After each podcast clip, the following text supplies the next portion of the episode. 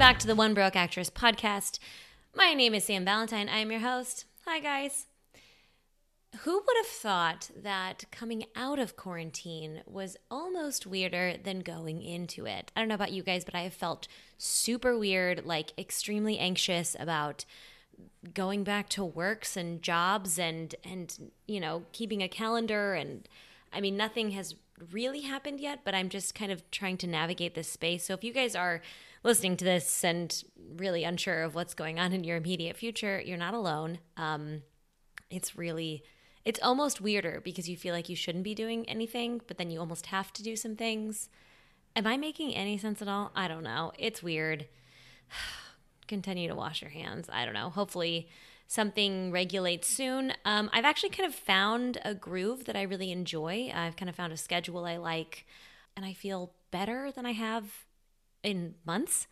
I also have been feeling really good about doing a lot for One Broke Actress. So if you guys have noticed that the Instagrams kind of been different and we're kind of starting to rebrand and there's more articles and things like that, it's because this is what's really lighting me up right now. So if there is anything you guys want me to talk about or share on Instagram, in stories, uh, in a YouTube video, who knows? I'm down to do that. Just let me know what you're thinking about. Also, if you guys missed it, I now have an Amazon storefront. I had to apply to be an influencer. Let me tell you, that was weird. But anyway, now that I have that, all of the products that I talk about that I use to self tape or to do this podcast or, you know, like workout stuff or around the house things are now on my Amazon storefront. So you can just go and buy them straight from there. I think I get like 1% of what you buy. I don't know. It's pennies, but I just wanted to put it all in one place for you guys. That's not like a thousand links. So you can check that out in my Instagram along with any new posts that are going on there. Um, I think that's it for paperwork versions. Guys, if you haven't rated the podcast yet, come on. Rate, review, subscribe. Rate, review, subscribe, and then share it with your friends because we all are going to be in this for the long haul over the next six months, year, I don't know, but we're going to need each other now more than ever. So share this podcast with a friend, especially one who might be looking for a fantastic freaking manager. Which brings me to today's guest. Guys, Matthew Kaufman of MRK Management actually found me because if you remember Leah Hubner's episode on headshots, she mentioned a fabulous gay manager who really gave her her start. And he heard the podcast, he reached out, and I could not be happier that I met him because he is a light. He is the kind of person you want to talk to about your career. I felt so excited and invigorated after our conversation with the possibilities of the future, which is really cool because I haven't felt that in a long time. Matthew is hilarious. He is young, he is motivated, and he is very realistic about what it takes to be a manager in this business he's super open about talking about his side jobs, about how much it costs to be a member of breakdown services, about what it's like to actually handle talent.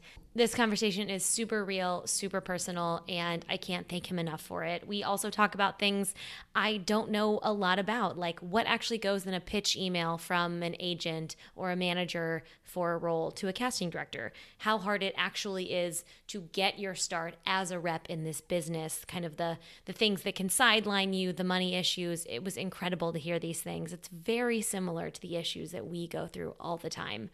Matthew really opens up about what it's like to represent his close friends, what his commonalities are with talent that's really stuck with him and done great work throughout the years, and what he's looking for in new talent. He also talks a little bit about his brand consulting that he just started doing, his rebrand of his business, and also what he foresees for actors in the coming months. This is a great episode, you guys. I think you're going to love it. And I feel like Matthew's going to be flooded with emails after this. So, Guys, without further ado, please enjoy Matthew Kaufman of MRK Management.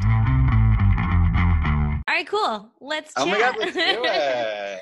I feel like I already kind of know you because we got to talk on the phone yesterday, uh, which was lovely. Um, Yeah, but right. will you tell me a little bit about how you got into management as a business?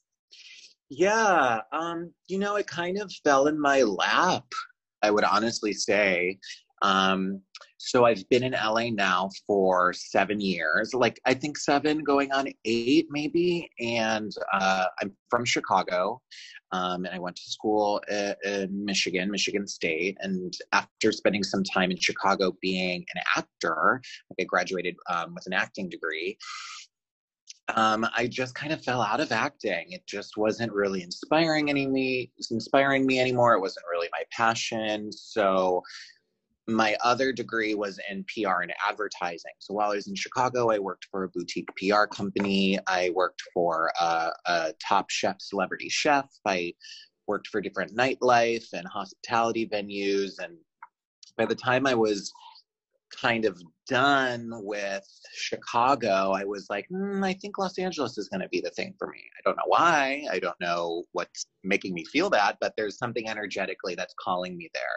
I felt like all of these tools I had were had monetary value in Los Angeles. Like I'm like, I need to be working in entertainment. I know that's gonna work out. So when I moved here, um, maybe like a month or two months after living here, I went to the Universal NBC showcase with a mm-hmm. friend of mine from college who's a total spiritual gatekeeper and every time i'm around her something magical happens and i happened to sit down next to this older woman and started chatting with her and it turned out she was a talent manager and then it turned out that she was from a town like 10 minutes down the street from my house hmm. and uh, we just had so much in common and she was like i was like you know what i'm thinking of maybe being a talent manager and in my head, I was like, well, you know, all my friends are actors and all I know is actors and I know business for actors. So maybe that would be the right decision for me. And she's like, well, I'm looking to bring on somebody. So why don't you come over to my home office and we can chat? And that was like four months. Now it was like four months after I'd moved to LA. And she was like, why don't you just start here? You can, I can teach you the ropes. You know, I really need some help signing youth talent, which really wasn't what I was looking for. But I was like, hey, okay, whatever. Mm-hmm. Um, and she basically just like turned me into a manager. And I learned kind of all of the little nooks and crannies of the beginning of the of the industry from her um, and next thing you know, I just started signing all my friends. I was like, oh, okay, let me sign this girl. And she's, I've known her since the first day of college. And let me sign my other friend, Caitlin. And she's from college. And um, let me sign my roommate who I'm living with now because he went to, got his MFA in acting. And then that just kind of like started to grow and grow and grow. And, um, were you signing I, them were you signing them to the agency you were working with or were you signing them to personally yourself yeah, to the management company that I was okay, working cool. with. Yeah. So then they became my clients and I was splitting commission with, with her. And then I was also like servicing her clients at the same time. So I was learning and submitting breakdowns and then I scouted two youth talents and one went really far in the time that I had him. And I booked like the first booking I ever got was the Blackish pilot. Wow. And it was crazy because that happened like right after I started managing and it was this breakdown that was completely obscure. It was just like tour guide. No breakdown, no description, no gender, no race, no age specificity. And I submitted my first client, Michelle, who's my friend from college, and she oh, booked yeah. it. Yeah, yeah, yeah, yeah. We're from. I'm familiar. I'm familiar with Michelle. Yeah, yeah, Okay, yeah. Michelle has been like with me since day one. She, I call her my original muse because we've known each other since literally the first day of college theater class. Like we played Riff Raff and Magenta in college together. This is crazy. That is so crazy. I'm curious. I'm going to take you a little off topic for a second. How yeah. it is because I think sometimes people are afraid to work with their friends um, and so managing your friends, does it ever get complicated because you still have a lot of these clients? So is it still, does it ever get weird that they're your friends or does it make it better? How does it work? Yeah, you know, it's a little bit of both. Um, when I first started, it was like, okay, where am I going to find clients? Okay, well, I'll do my friends. And that was before I was really like much further along in my career and in my business when things were getting a little bit more serious and I was bringing on more clients and then they were part of the more clients.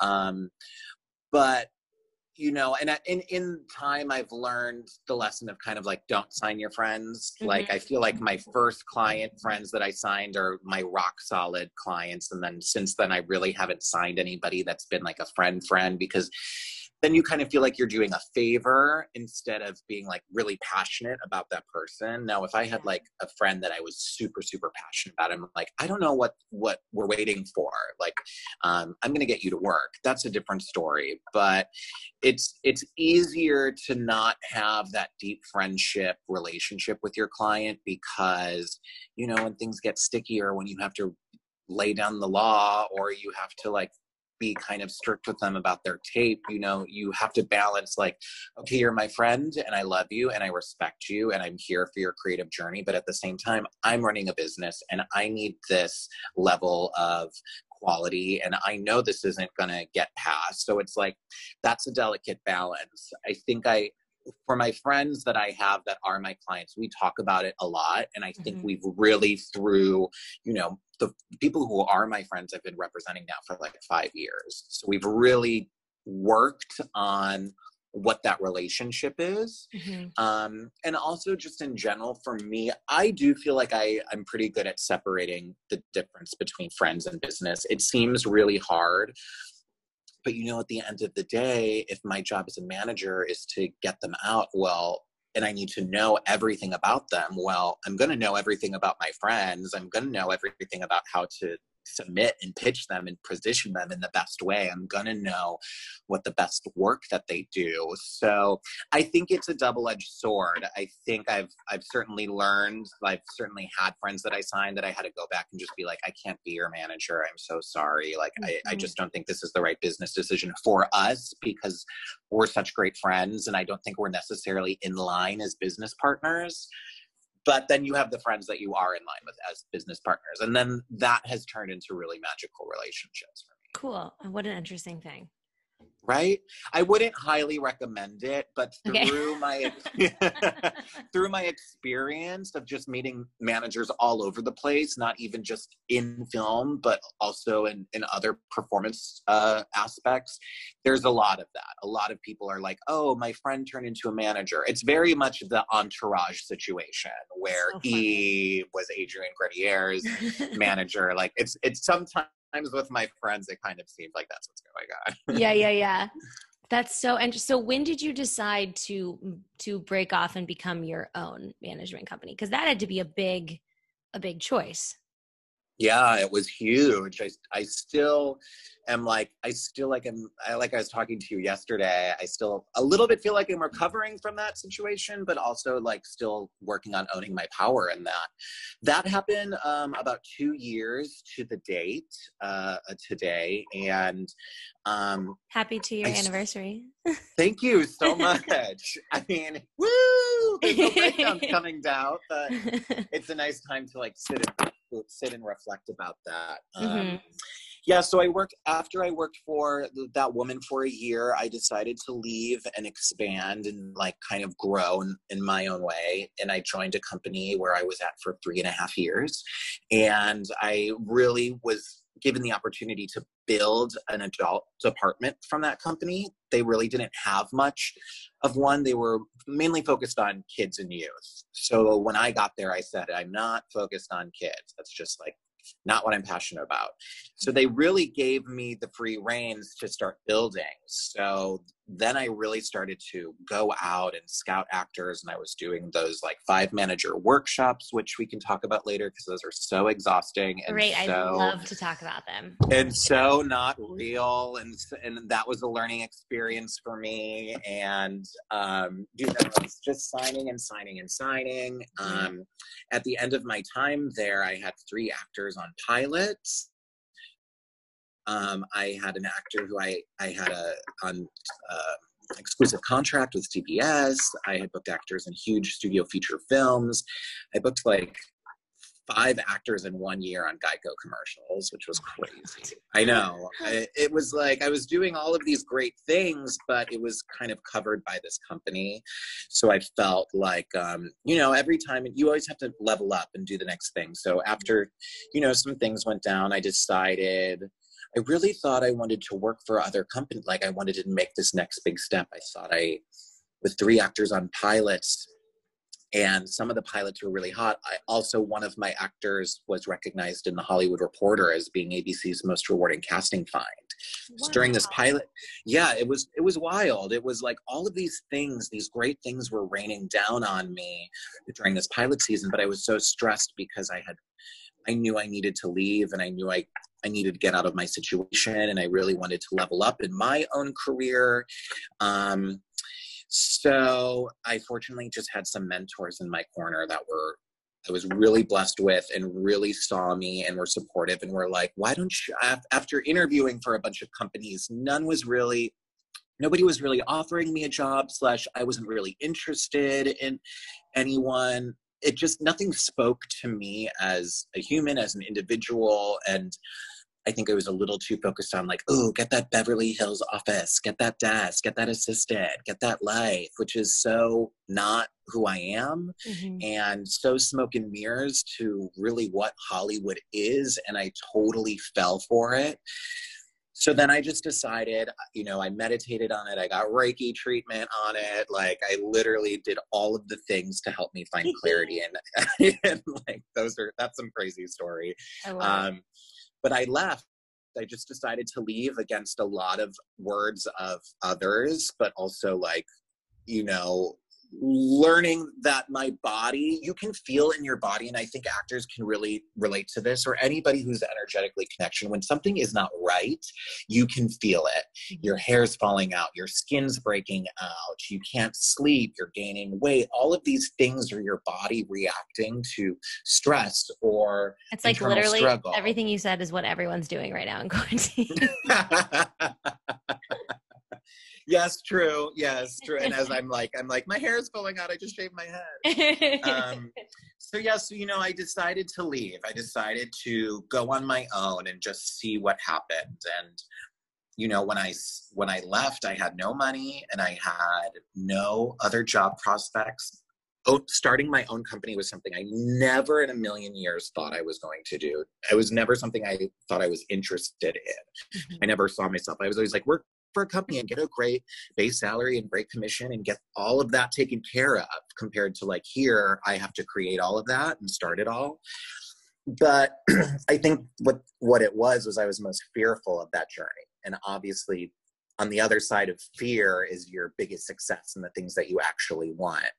So i took that lesson for myself and you know it was hard. I i had no money i had no job so i got two serving jobs. I was mopping floors literally during the day at a bakery and at night i was working at a restaurant in west hollywood while also like click clacking on my computer and building a company um and i feel like this is what we don't hear about is like reps going through the same struggle that actors go through Oh, a hundred percent. I mean, and I've had these conversations. Many reps who've started their company, it's the Steve Jobs factor. They start from their kitchen table. They start from their garage, you know, and it's not pretty because we only work on commission. So, you know, it takes a few years for like those commissions to kind of start collecting and coming back that you can create a life for yourself that's sustainable. And at the beginning, it's like, okay, well, I'm not getting breakdowns yet. So how do I even get clients to book on projects to then make money? And then how does that money even get to me? You know, so Is a lot of to get access to the breakdowns. I thought once you register as like a rep, where you can purchase them. It was very difficult. You know, I think it mm. took me like two months before I could get them. How do you, because do they, file paperwork? How does that work? Yeah, you have paperwork. They ask for references. They ask for your history. Like mm-hmm. they want to know that the people at breakdowns want to know that you're not an actor and you're not an actor that's going to get these because even when I first started managing, I would have actors that would email me the full breakdowns and be like, "Oh, I should go out for this." And I'm like, "How are you getting these breakdowns? That's illegal." I apparently there was somebody on the street that was like selling breakdowns to people. Yeah, like, blacklist it, breakdowns. Yeah. So, but if they catch you, me. they'll sue you for like so much money. It's outrageous. It's the well, craziest. as they should, because I'm paying you know a lot of money to get those breakdowns. That's know? valid. That's true. I hadn't thought about that and that's a big part of overhead. So it's like okay so how do you get that? And um, yeah it was a big process i think at first because i had you know old company members were like oh yeah he's not a manager. I kind of got yeah it was it was tough. It was definitely tough. So i but what was the most beautiful part about it and what i'm so grateful for is i had so many contacts in the entertainment industry that vouched for me and were like you this kid needs breakdowns. He's an asset to the entertainment industry. He's an asset to hollywood. I can i've worked with him for three years. So it was like people came out of the woodwork to help me. So that was like this other beautiful part of this journey. You just really find out what you've done for yourself and the relationships you've created for yourself. And I think when you're working for somebody else, it's easy for them to take all of the credit. Mm-hmm. And you feel like, oh, I only accomplished this because I was given this house in which to create. When it's like, no, I created all of this within this house for myself. And so, you know, let me take that, let me own that, let me feel good that I did that. And I just kept telling myself, you know, one week's going to be different, two weeks going to be different. Put your head down and work. You know, pay your rent late. Just wait to pay your rent. Another quarantine theme that we're experiencing. Uh-huh. you know, I maxed out my credit cards, and then you know, it was it was very hard. I had I fortunately had a lot of friends that were just there for me and a lot of clients that stuck by me during the time and took the chance on me, which I'm, I'm so blessed. Some clients left in that period, and um, you know, you can't keep all of them. But I always told the clients that stayed, stayed I was like, I'm going to make it worth it for you. Trust yeah. me. I've worked so hard for you. The only way I'm going to come on top of this is if I keep working hard. Um, and so now, two years later, things are fantastic. And I think I'm probably at the best part of my life so far. Everything feels right.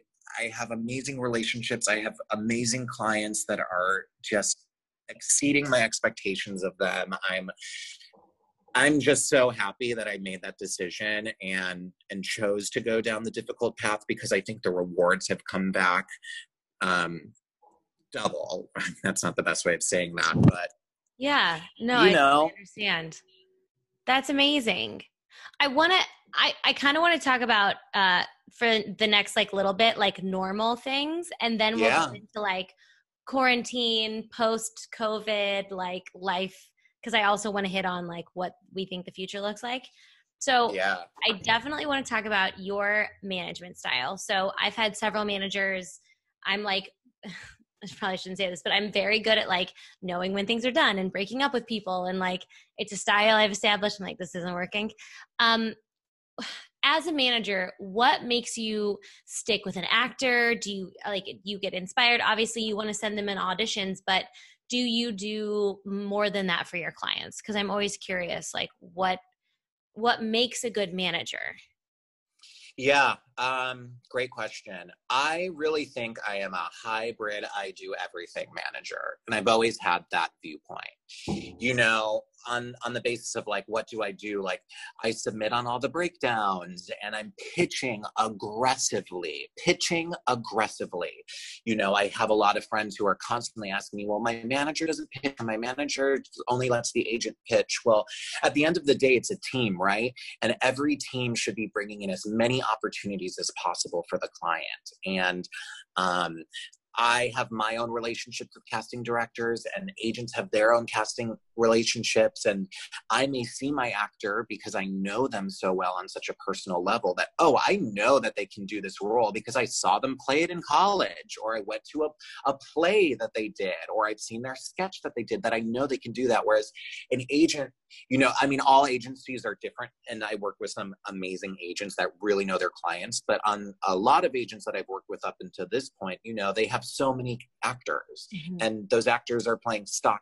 characters, so they're plug getting plugged in.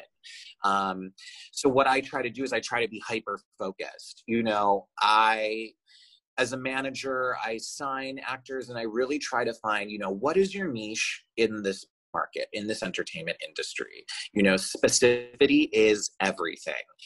And especially when you're starting off as an actor, you know, you have to realize that you're really going to be going out for those kind of one line co stars and just trying to cut your teeth and start building a, a resume. So it's, it's finding out, okay, what's your voice? And what's the casting director that's doing that voice similar to yours? And what's the tone of the show that you're going in? And are you playing edgy, young contemporary, or are you more um, highbrow and can speak more of an educated kind of delivery? And and being really specific on that is what I help. And then I kind of try actors to I submit them for everything. I submit actors for everything and anything. I'm not only if you're a comedy person, I'm not only going to submit you to comedy. What I have found that comedy actors are kind of sometimes the best because they can do everything. Yeah. Um, some act sometimes actors that only focus on being dramatic, you know, when comedy comes around, they just have a meltdown. So, you know, actors who are comedy, they're like kind of ready to challenge everything. Um, you know my job is to find agent representation for my clients to you know put them in a great agency and if if they down the line have problems with that agency help them you know find a new representation. Um, headshots i'm constantly working with people on. I'm strategizing people on materials. I'm looking for opportunities like go to this event. This event's going to put you around a bunch of writers that are because i also know that you love to write so maybe that will lead you towards something. Oh, um, oh, that's amazing. I, yeah, I like that's you, a lot of information. I constantly am trying to find any avenue because as a manager manager i represent every client um, throughout their entire career so not just on theatrical i represent them on commercial and voiceover and maybe print and modeling and depending on what they specialize maybe they're a writer and they have like a feature film that they're trying to get in front of people. Well, writing isn't necessarily my specialty, but I can navigate and meet people to get them in front of those writers. Um, you know and then it's a lot of advice it's a lot of therapy it's a lot of um you know talking to people and, and and finding out how people feel you know. I think one of the biggest things this is probably one of the biggest things so many actors are scared of their reps and so many actors, you ask them, what's going on with your manager? And you're like, I haven't talked to my manager in three months. Or, oh, I don't know. My manager sent me out for this, but she said she's really busy, or he said he's really busy. You know, I think it's crazy that you haven't talked to your client in such a long amount of time. Every manager, I think, should be 100% accessible to their client all, all the time. This is what I think of it is like, okay, this is my job, this is my career, this, is my company, this is how I'm going to make money from this. My job is to be available 24 7 it hmm. has its downfalls and sometimes you do have to put you know some boundaries up but you know when an actor needs you an actor needs you and an actor needs support. They need to know they have somebody that's in their corner. They need to know that there's a strategy in place, that they're going in a direction and they're just not off in the abyss because then they get lost and then they don't feel like they're going, they have purpose or that things are happening for their career. And then, you know, the sabotage starts coming in. If they don't think that they're going in the right direction, oh, well, this isn't happening and my, my agent isn't submitting me and, I mean, it just is like this house of cards that falls. But if there's constant, right? But if there's constant communication and there's love coming from my side, but also being, you know, direct and also being business oriented, I think that's another thing is me really helping them see what goes on our side of the table. A lot of times actors don't connect like, okay, I go into the room and I do a great job. Okay, so I'm going to get the part babe, there's a lot of other players in play. And you did your part, but now it's up to 10 other people to do your part. And hopefully, we hope that they're in your favor. So I think that that's a big thing because so many times, like actors, they just don't know because nobody talked to them or told them about things. Yeah, I feel like there's a, there's often a, um, sorry, I have three dogs. there's no, often no. a, uh, a big gap in communication past audition and booking. And then it feels like that's when you're supposed to talk i feel like early on especially you're taught to talk when you're going to make money kind of a thing right? Like if you're not making money you're not an asset that kind of a thing. So it's hard to approach her up and be like hey how are you? Or eh, like how do you what's a good way to maintain connection and conversation that's not all about where are my auditions where are my bookings because i think that's where a lot of actors get come from sometimes because they don't connect with their reps Yeah, well, it's also like, okay, when you sat down with your rep and met in the first place, what was the main thing that you, you're always going to connect about something other than the industry, right? You're going to have a spiritual connection. You're going to have dogs that you're going to connect about. You're going to be watching the same TV shows. You're going to come from the same city. You know, we are humans and you know, like me, like I'm still working at a restaurant. I graduated from the same college you did with an acting degree. Like I've been out here on the hustle for just as long as you have. We have so many things in common. Mm-hmm. So I think when you're picking up the phone and or emailing and you only want to talk about business and you haven't talked like sometimes you know sometimes it's nice when a rep's like hey or someone calls me and they're like, "Hey, I just saw this. This is a great TV show. Have you been watching this? I don't necessarily want to be on it, but I don't think this is for me. But this is fantastic. I mean." I think it's fear. I think ultimately the common denominator is fear. If you are fearful of what you can talk about with your manager, or like, okay, well, what do I bring up that comes off in like a tone that doesn't make them seem that I want something or that I'm needing, like, that's just too much. That's overthinking it. Just like, you know, be open, be present, be positive. And, you know, a manager knows if they're not getting you work, a manager knows if they're not having success. I have a lot of, I have a, a great handful of clients that, you know, for the first three years of me representing them, they haven't booked anything. And then on the third year, they book back to back co stars in a huge national network commercial. Or three Sounds years great. later, they book a recurring guest star on a huge pilot. Like these are these are true stories. So it's really a long game, what I've learned. I've like, there's there's clients that I've maybe let go or didn't bring with me to my company that I'm like, oh, I should have held on to them. And and because it's such a lot because then they end up booking something big. Um, but it's a long game.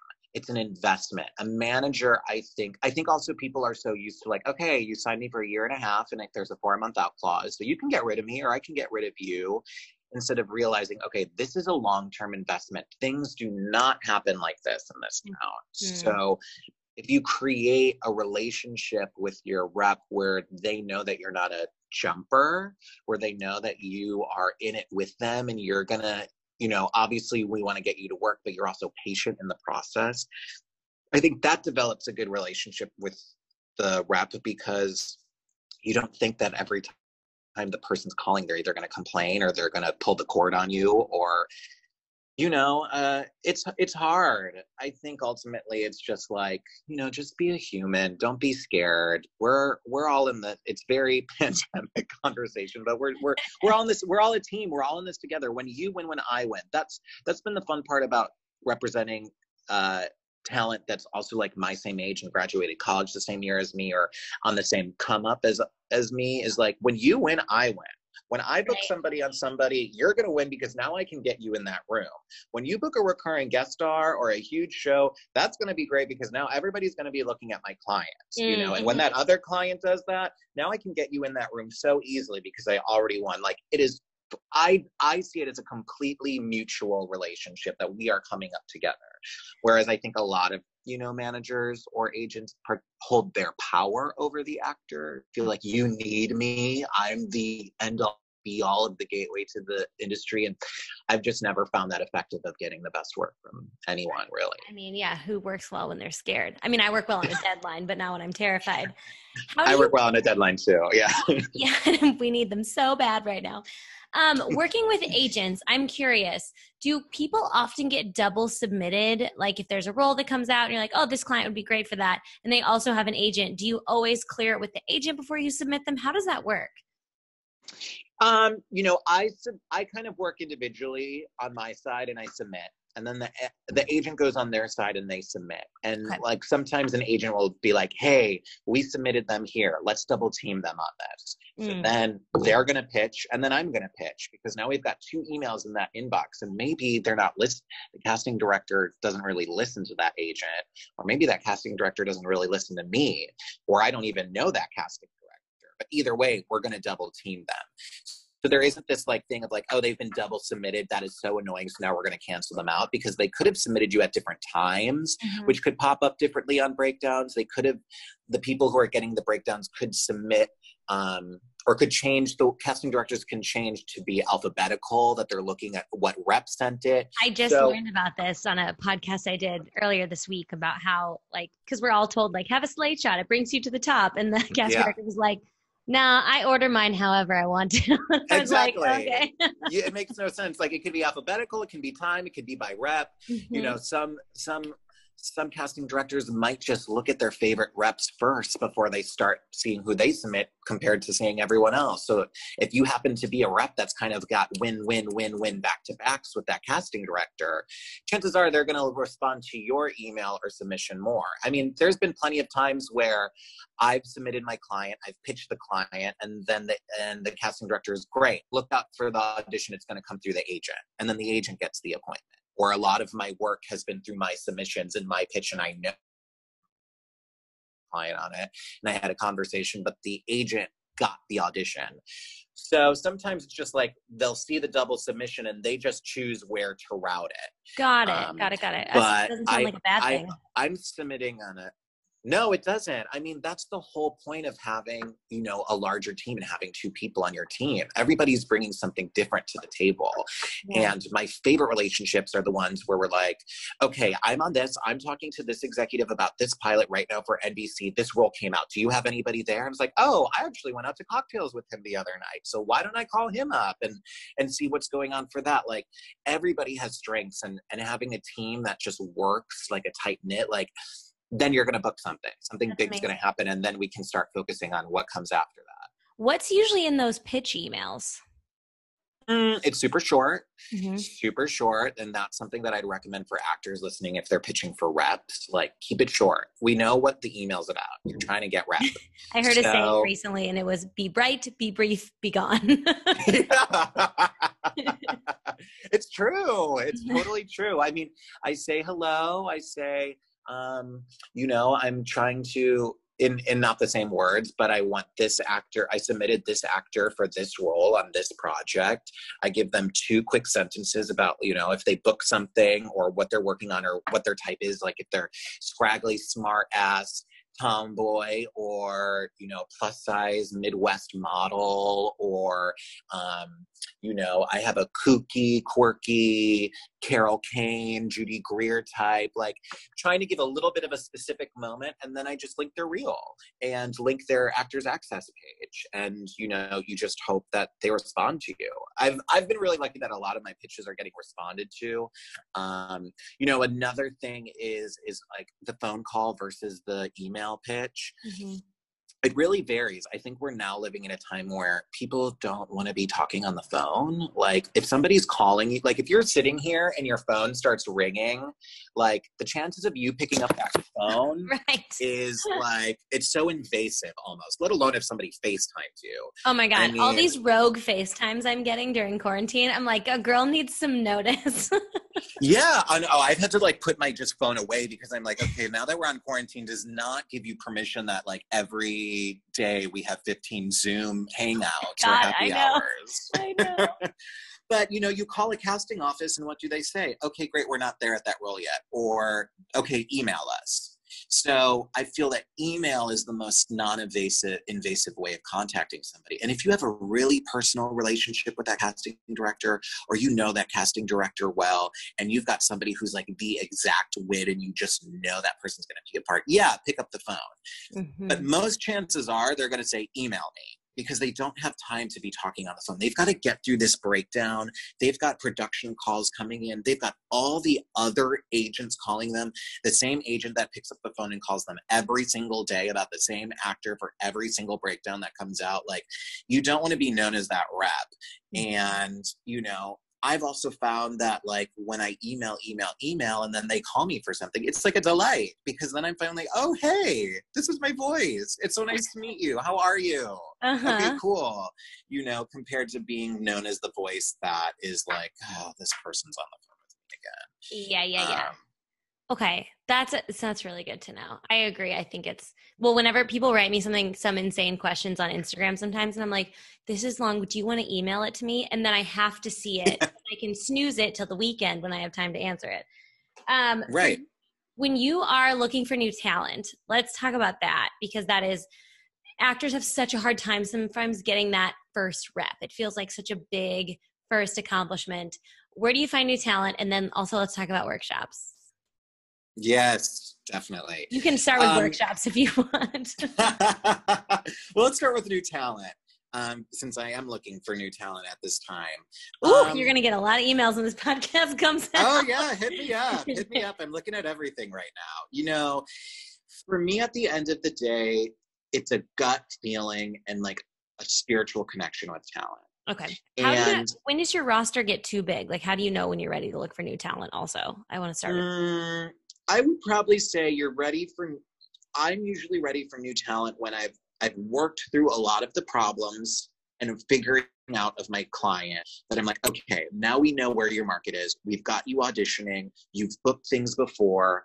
I figured you out. We figured out your materials and um, the strategy is in place. You're cool. kind of, it's not that set it and forget it mentality, but it's like a set it, okay, you're set.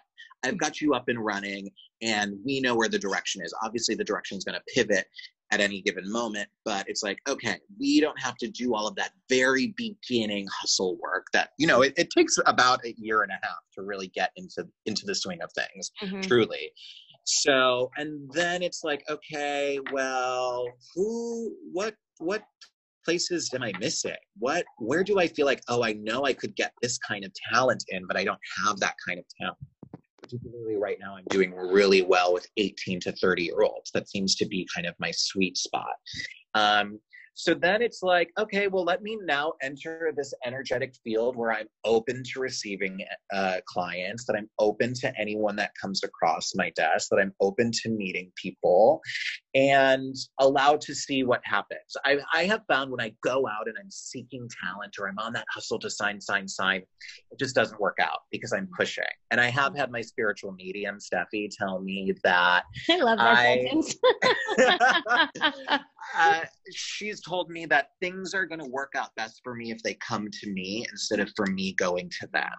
So I really try not to be overtly aggressive on finding talent or signing people. I feel like the people who I'm meant to represent are going to find their way to me. And I'm confident in, in the work that I've done that, you know, a lot of my talent comes from referrals and I'll, I, I will be like, I won't even know that I was looking for that kind of talent but then they cross my desk and the creativity sparks, the gut sparks, and I see their work and I'm like, oh yeah. And we sit down for a conversation and they're smart and they're business savvy. And we were kind of talking about this yesterday. They've done their time here in LA where they took their time to figure out who they are, how they fit into a life in Los Angeles. They've figured out how their money is, how to get work. You know, they've gone through the ups and downs and aren't just like brand new to the city and haven't lived experiences like i can't it's hard for me to connect with people who haven't really lived a life yet mm-hmm. um, because next thing you know you're going to be representing them through a giant crash and they're going to leave and go back to los angeles or go back to home or yeah. that's the other thing I, I try to find people who are settled in their lives who are like okay i know that this is going to be um, a lifelong journey I think we were talking about this with school. You get out of school and you think immediately you need to accomplish your five year plan. So people are like, okay, in year two, I'm going to be on a show. In year three, I'm going to be on a Broadway show, which was one of my goals. um, that didn't happen, thank God. I was supposed um, to be um, reoccurring on a show at year three, too. So I I feel you. you know, and and we don't know any better than to. And I mean, yes, yeah. that could happen to somebody, but realistically, no. It's the step by step process. So I I don't know what brought me to that, but it's like getting out of school and learning to be a human and learning to how you fit into this world and then how you see acting as a part of that having that dialogue and being able to talk to me about that shows me so much maturity in who you are as an actor and as an artist mm-hmm. shows me that you're going to be able to make it the long journey that you're going to be ready for the ups and the downs and trust me there's so many downs like I mean, you think the rejection for you as one actor is a lot.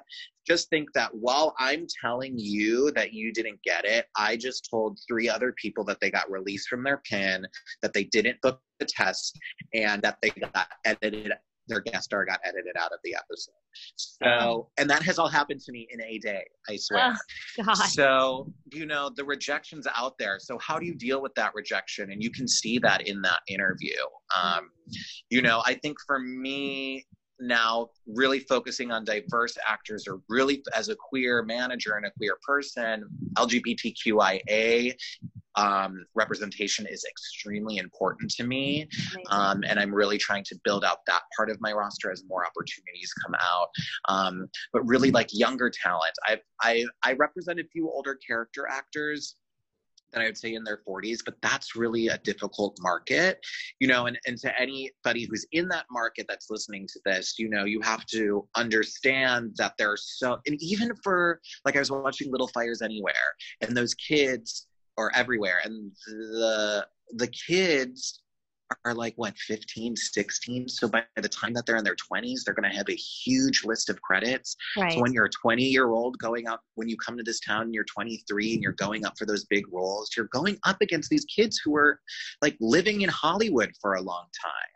and these casting directors know and they don't really tell us that when we're we're entering this business that oh my god. No i wish there i've lost so many roles to people who have been disney kids since they were 10 and I was playing in my backyard in the woods in like Kansas. Right. Like, I can't. I, there's nothing I can do. there's nothing you can do. Like, and you know what? You choose to live your life Mm-hmm. instead of like immediately coming here and and and you went to school. But what what people don't realize is those are barriers. So think about 40 year olds who are going up against people who've lived in LA now for 20 years and have been working in television before the digital era even started. Like, you know, it's hard to be competing against those people, especially in the older in the older age. I mean, now that goes to say anything can happen and opportunity like opportunities are growing and growing and growing. But for me and my own finding it's it's been a lot easier. And i just think because i'm a bit younger myself i'm a millennial myself i connect a little bit more with the younger generation. So um, that's what i really try to focus on. Um, in terms of acting workshops i mean i mean what do you want to know specifically about acting workshops what do you think is the thing that people like don't what what kind of questions do you you and your friends normally find from it uh, they don't know. People have st- struggle understanding if they're worth it, if people get actually um, useful reps out of them. I think people are curious if you know, like they're paying to do it, so people are being paid to attend. So, like, is is it actually worth the time? What actually would stand out during these workshops? Um, because I know so many people have done so many and they're just exhausted by them. And also, when you've done enough, you've well, one, sometimes I like to go to workshops. this is going to sound shitty because it reminds me how good I am because I see other actors. No, it's true. Um, it's a great ego boost. It truly is. It really is. Um, but then they're just so tired of being, you know, for lack of better term, the smartest person in the room and still not getting meetings. So, what has been your experience as a rep in workshops? Yeah. Well, so when I when I worked for my old company before, I, I mean, I haven't gone to a manager workshop. I would probably say in three to four years. Okay. Because I agree with you, as the and and all actors, they're exhausting because a lot of time those workshops are filled with actors who just don't know and they're not trained and they're moving to Hollywood to be famous and be a star.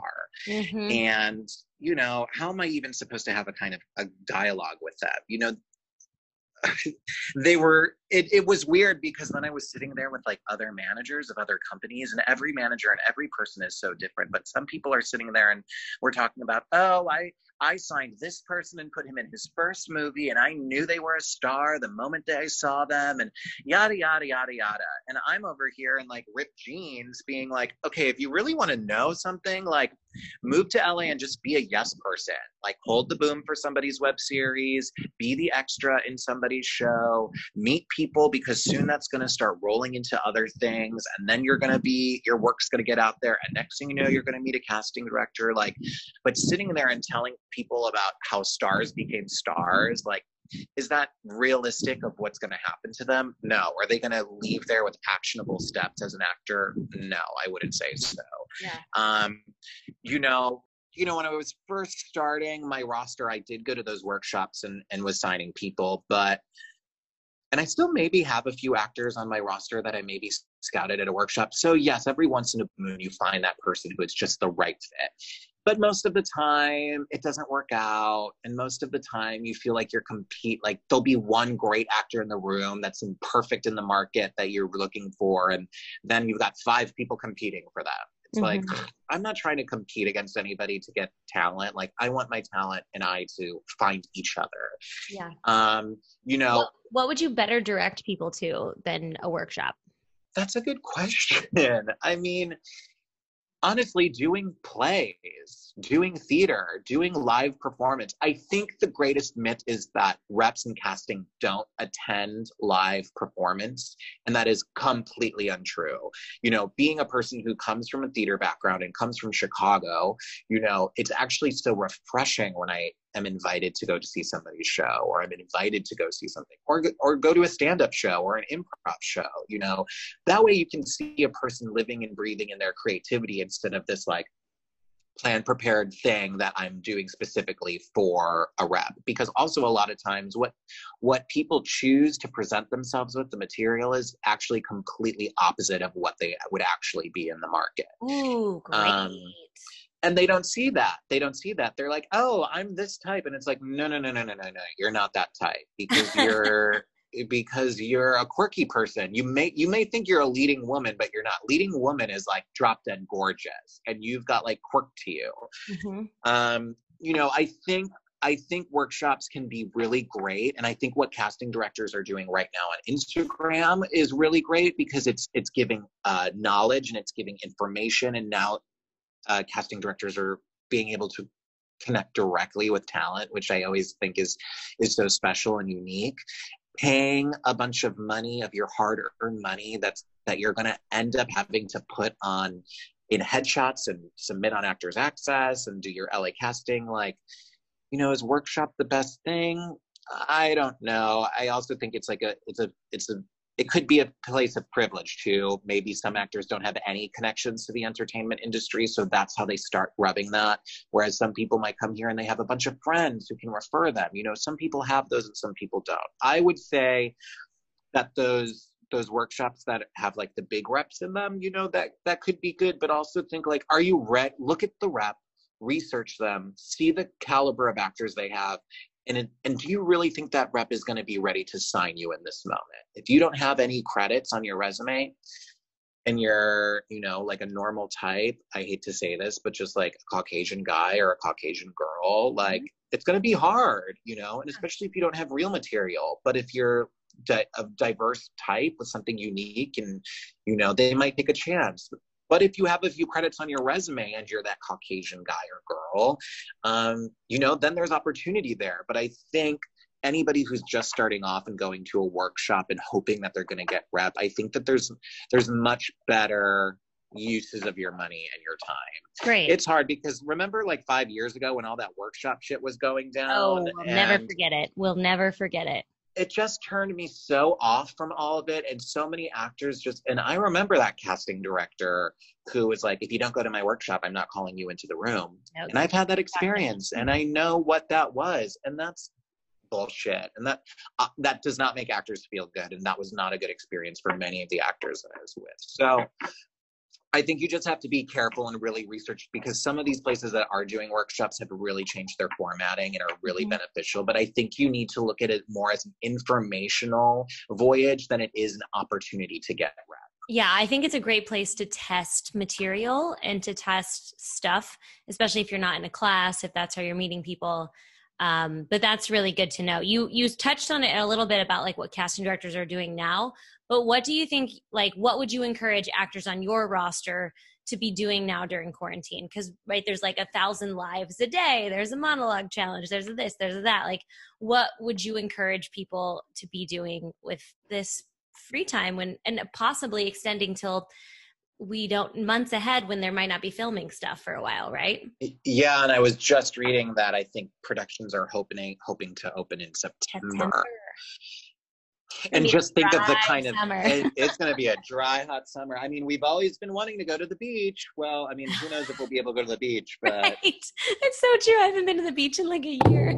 I know. Maybe they'll open that up. Um, you know, I think first and foremost, I think that this is a time that nobody should feel pressured to really do anything.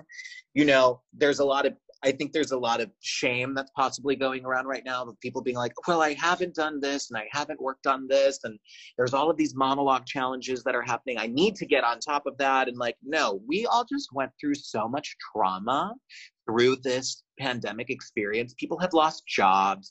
People's family members have gotten sick or possibly passed from this.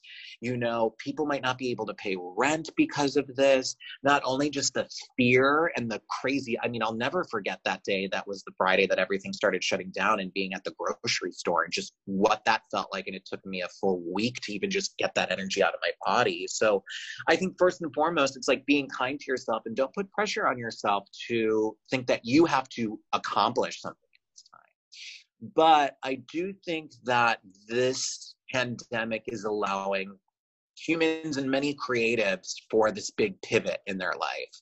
Um, I know I can speak for myself that there's things that I've wanted to do. Like I'm really focusing on this rebranding of, of my company right now. And that's something that I've really wanted to do, but I haven't had the time to sit and settle down and like make that decision and step into it full force. So I think this is a great time to marinate on you know what do you want to do and what are your goals and where do you see yourself in a year? And um I think giving actionable steps to actors, it's like if an actor is to tag, like I've been starting to do these artist profiles on my profile, where it's almost like kind of this like press book, and I've got like four different slides of my actors of of what they've done, their resume, their credits, you know, some some editorial photos of them, and I've been trying to tag casting directors, and and if they're looking for rep, I can send those to rep because everybody's on Instagram right now. Mm-hmm. If an actor was to tag me in a little like one sheet thing that they made about, and that and that link to their Vimeo page, I'll look at that in a heartbeat. So I think there's a lot of opportunity right now to be branding people and building your networks. Like before this pandemic, I wasn't following a lot of these casting directors on Instagram, and now I'm following all of them mm-hmm. and seeing all the information they're putting out. So now I get to know kind of who they are, what their style is, maybe build a relationship with them. You know, the same thing is agencies. Agencies are doing all these Q and A's and talkbacks. So you get to meet them, and they're they're asking questions because I think the longer this goes on, the longer they're going to be like, oh, we haven't been looking for new faces this entire time. We need to come back with a new roster, a new strong roster, and be scouting. So I think that there's ways of actors to be marketing themselves at this time and to be getting their headshots out there and to be using Instagram and social media in a creative way. In terms of their acting, you know, participate in a self tape, go to a class, a Zoom class. But don't forget, these Zoom classes are not going to be replacing acting class. Like Zoom classes, from what I've seen, is a lot of the instructor talking, but acting is an in person art. You can't be acting with somebody if they're not there with you, if you can't smell them, if you can't hear them, if you can't pick up on the nuances of their breath. So so hard. I, have been doing it, I've been doing my acting class every Friday. On, like I have it this afternoon online, and it's it's tough. There's some things yeah. I've learned to make it better. Um, but I just want to stand next to someone because I want to listen.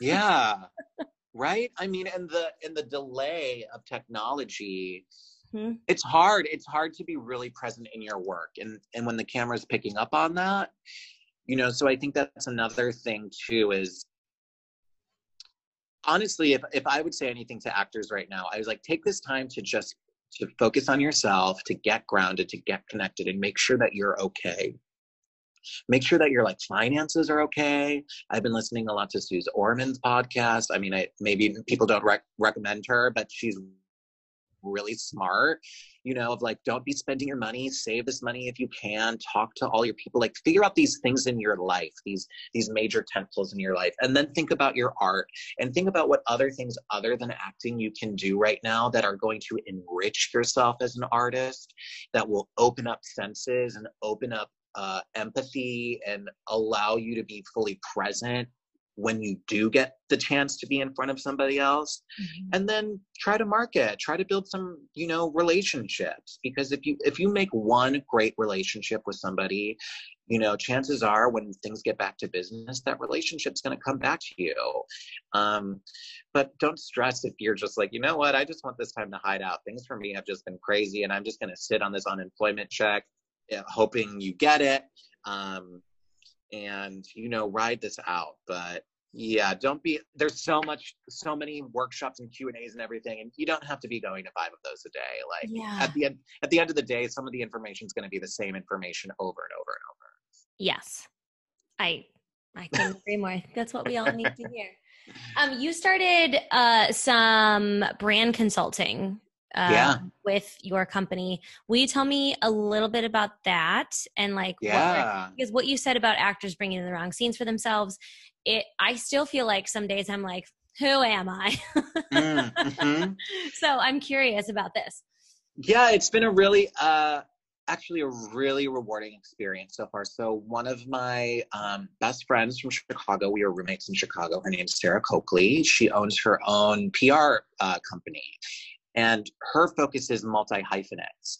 So she represents a lot of writer directors or writer poets or comedy writer actors or drag queens or musicians, all of these artists so that work in yeah oh my god it's so fun. She's got a great list of clients. Like one of her clients was um, you know a new york times top selling list for her poetry. Another um, was the director of this web series called brown girls. And now she directs for blackish. I mean such a diverse and female and queer forward roster which is a, a commonality we have between us. Um, but both of us have this background with small businesses and with entrepreneurs. And um, we when we both lived in Chicago, we both worked for different PR companies. So we were like, okay, what can we do at this time to be of service? Just both of our, she's a Virgo, I'm a Virgo rising. Uh, what can we do to be of service to help? and kind of answering like what your question was was like what can actors do in this time um, we were like, well, what can these artists do? And maybe there's a lot of artists right now, like, you know, writer directors who have this project, but they don't know what to do with this project. So we started doing free 30 minute consultations and we really just opened it up to any artist, any creative. Like if you're a tattoo artist or if you're a calligrapher or if you own your own e commerce site, you know, maybe you're an actor who like acting's going well, but you need some business help on your business hustle, you know, that's kind of what we opened this up to. So we, we got all different kinds of people. I, I, we, on our first day, we met a journalist we met um, a choreographer. Um, I had two actors that uh, met with us. Both didn't have representation, um, and just sat and kind of allowed, gave them space to hear a how they're doing b like what problems are they having right now and c like what actionable steps can we give you um you know one guy like one actor uh who didn't have representation sent us his headshots, his headshot session, and it was like these headshots are great but like these headshots don't tell me anything about the you have this you have this dad picture right? And here you are in your plaid and your dad. But this doesn't tell me what kind of dad are you. Are you the dad that has four girls and now is throwing a princess party and you have no idea how to throw a princess party and now you're struggling figuring out if this is the right kind of pink or if this bow is big enough? Are you the dad who's the grill master that we want to go to every single barbecue you have? So when you pull out that spatula at home depot I'm like, oh my God, this guy's gonna throw down at the grill. or are you the dad who's like, I'm never having kids and these are my cats? Like, there's so, like, what are the stories that you're writing for these types within? And I think in the commercial world, that type of uh, being specific like that, that's what casting directors are looking for because all these different tones are going to affect, you know, the brands and and he he hadn't had anybody talk to him like that And then we had a um, we had a uh, someone who used to be an actor but now she's uh, a poet and a writer and she does brand language development for companies.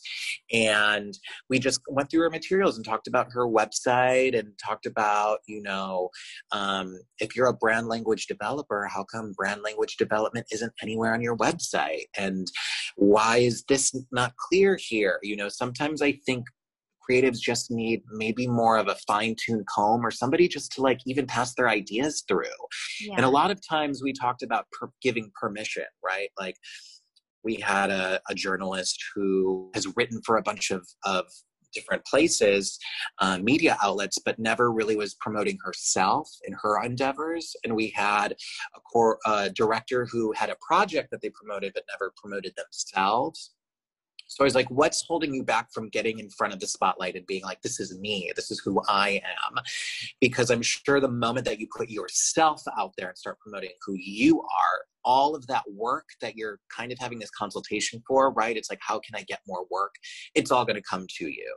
Mm-hmm. And also at the end of the day, it's just nice to have somebody like to talk to and just talk about business for a second and, and talk about the industry and feel seen and heard. And, um, it was really rewarding. We we were like, hey, if any, if even if one person hits us up and wants a consultation, we'll be excited. Well, in our first day, we got like 40 people to sign up. So it's cool and it allows me to meet more artists now i've got a journalist that i if I, any of my clients like you know needs some media and maybe they're a queer artist i can go over to that journalist and i think sarah may have potentially met some new clients so I, it's been really rewarding and also at the same time it's like any we're not taking money for it. It's all for free if you want to donate. We're making donations to feeding america. So it's just like how can now we use our own skills in this time to be of service? Um, yeah it's been really it's been really rewarding. That's so cool. Is there any uh we talked a little bit about this yesterday uh and I'll wrap you up in a sec. But is there uh, the the common themes you're seeing through artists? Because we when we were talking yesterday, you mentioned that there's like a people are kind of holding back from being their own uh, center of attention sometimes because we talked yeah. about the imposter syndrome and i talked about that a lot on the last season of the podcast because i get it sometimes. I'm like this podcast is all about everyone else and i'm just asking questions. Yeah. Um, so that's come up a lot you said yeah, it definitely has. And it's been a great reflection for me because now, like two years later of starting my own company, I really, for the first two years, have been like, I don't, I'm just going to hide behind this company, this MRK. This is my business. It's not about me. It's about my business. It's about my clients. And now, two years later, I'm like, wait, I want to meet people. I want people to know who I am and what I'm doing in this town. And, and I want to hear your stories and I, I want to meet you. I want to collaborate with you. So let me finally like own my own strength and my own courage and get out there and put maybe myself in the in the spotlight for a little bit. Not from a place of ego but from a place of want of service and a place of collaboration. I think so many actors you know get shy and there's so many huge egos in this town and these you, you just know them. You know the people who are just like okay that person obviously loves themselves and they will talk about themselves forever and all the things that they do. Well i don't want to be like that because i it's not genuine for me to be like that but mm-hmm. it is genuine for you to sh- to share with people about what makes you special in a sense of connection in a, spent, a sense of my art can heal in a sense of um, i have stories that i've been telling that i want people to see. I think we all kind of forget that we can give ourselves permission to you know stretch our wings. We feel like we have to stay in line or maybe if we haven't to that to that part of our career then nobody's going to listen to us or oh i know that very well. Yeah it's like there's no time but the everything in this pandemic is teaching me that there is no time but the present. And i think this is a perfect moment for us to remember that and to not be taking anything for granted and to not sleep on our light or what makes us special and realize that there's a mass amount of healing that's going to be happening right now through this pandemic. And the only way to heal is to put yourselves out there and connect to other people. Um, and also, like, know how to pitch yourself. Go, you know you're wonderful and you know you've got some great skills and strengths. Well, don't be afraid. If this town is the town of business and the town of selling, baby, go in there and sell yourself. Like, my gosh, nobody knows you better than you. Nobody's going to be able to talk to you about you better than you. So, like, own that. Own that you're great at what you do and own that you have something to bring to the table. I think so many people like second guess themselves. And I've done that. We've all done that. You were talking about how you've done that. And, mm-hmm. like, at the end of the day, does that cause us to grow? Does that cause us to challenge ourselves? Does that cause us to take the leap of faith that we've been craving taken taking and no it doesn't so it's just about getting our own way getting out of our own way um, yeah. i think this is the perfect time to do it it's like take those take those risky steps right now is really what i want people to know and I, it's awesome I love that's what I'm doing. I'm like asking all sorts of people who had never asked to be on my podcast. I'm like, casting director, I have no no connections with you. Come meet me. and that's how I felt about you. I was like, wait, I'm like never have done a podcast before. I'm gonna go talk to Sam and be like, hey, wait, I'm the gay guy that Leah Hubner is talking about on your podcast. Which is amazing, by the way. If you guys listen to Leah Hubner's episode, she mentioned the man that started her career, and this is him. Yeah, I mean, I love Leah. Leah is just a bright, shining light who just does amazing work. Um, and Leah, I think our mutual, my my client and our mutual friend Caitlin is I heard you talking about her. She's one of my clients that I've known since college. And Leah was like taking her photos one day. And then I came across Leah. I was like, wait, these are amazing. These are exactly what I need. I'm sending you 15 people right now because you're affordable. Love and it. then next thing you know, her business just took off. And now it led me to you. And I'm so excited and so grateful for that. And and now there's just so much more collaboration that's ahead of us. And I think I think that's really like the blessing that's coming out of this time. I so I could not agree more. There's small small victories all over town. This was yeah. so nice. Um, I know people are going to want to email you, um, or follow you, or where do you want to direct people to? Yeah, so you can go to my Instagram page, mm-hmm. um, which is MRK MGMT, which is basically management abbreviated. Um, my website is mrkmgmt.co. Um, and if anybody's emailing me about representation or just, uh, you know, wants to send me their information, they can just send it to info at uh, mrkmgmt.co. And all of that is all over my website too. And if you guys are going to email, please be bright, be brief, be kind. that is some great, great, great advice. oh, awesome. Okay. Thank you so much. I'm just going to pause our.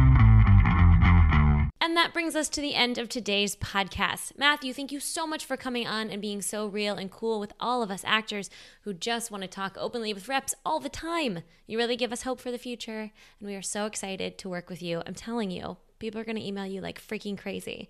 Guys, if you email him, be cool. Don't be uncool if you got that Real Housewives reference, bonus points. All right. Thank you guys so much for listening to this podcast. I will be back with you next week. Please make sure to rate, review, and share this with a friend. Follow on Instagram at One Broke Actress. Check out that Amazon shop. Check out the new stuff we have going on over there. This podcast was created and hosted by myself, Sam Valentine, with production help from Laurel Canyon Creative, and our theme song is from the ever so talented Maggie Zabo. Thank you guys so much for listening, and I will talk to you next week.